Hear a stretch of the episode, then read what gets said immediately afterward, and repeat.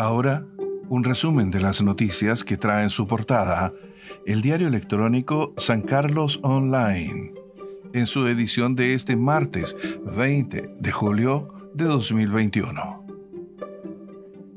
En el plano nacional, Gobierno anuncia adelanto del pago del IFE universal y pagos retroactivos. Durante la tarde de este lunes, la ministra de Desarrollo Social y Familiar, Carla Rubilar, entregó dos noticias relacionadas al ingreso familiar de emergencia IFE universal. La primera es que ciertos grupos comenzarán a recibir el beneficio desde este martes 20 de julio y la segunda es sobre los pagos retroactivos del año 2020.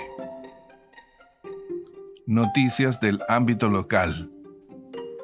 Vecinos en alerta ante reintento de instalar plantel porcino en Paredones.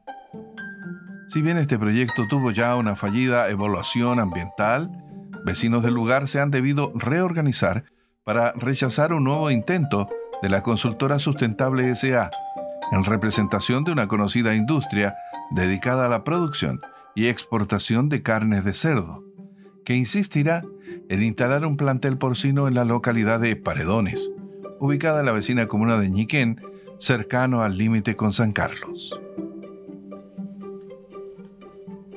Primera Asamblea Comunitaria celebró Consejo Vecinal de Desarrollo del Barrio Sur.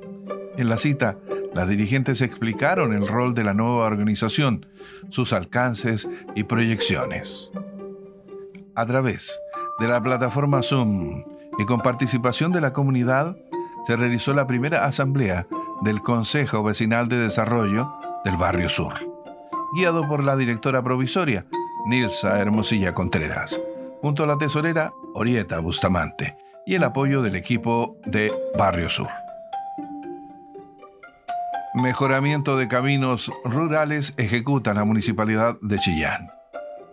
Alcalde Camilo Benavente gestionó arreglo de motoniveladora municipal para dar prioridad a trabajos de mejoramiento en distintos sectores. La mantención de los caminos rurales es una situación prioritaria para la Municipalidad de Chillán, ya que el mal estado de estos es una constante brecha para cientos de vecinos que día a día deben desplazarse para actividades cotidianas como llegar al trabajo o realizar algún trámite. Fue un resumen de las noticias que trae en su portada el diario electrónico San Carlos Online, en su edición de este martes 20 de julio de 2021.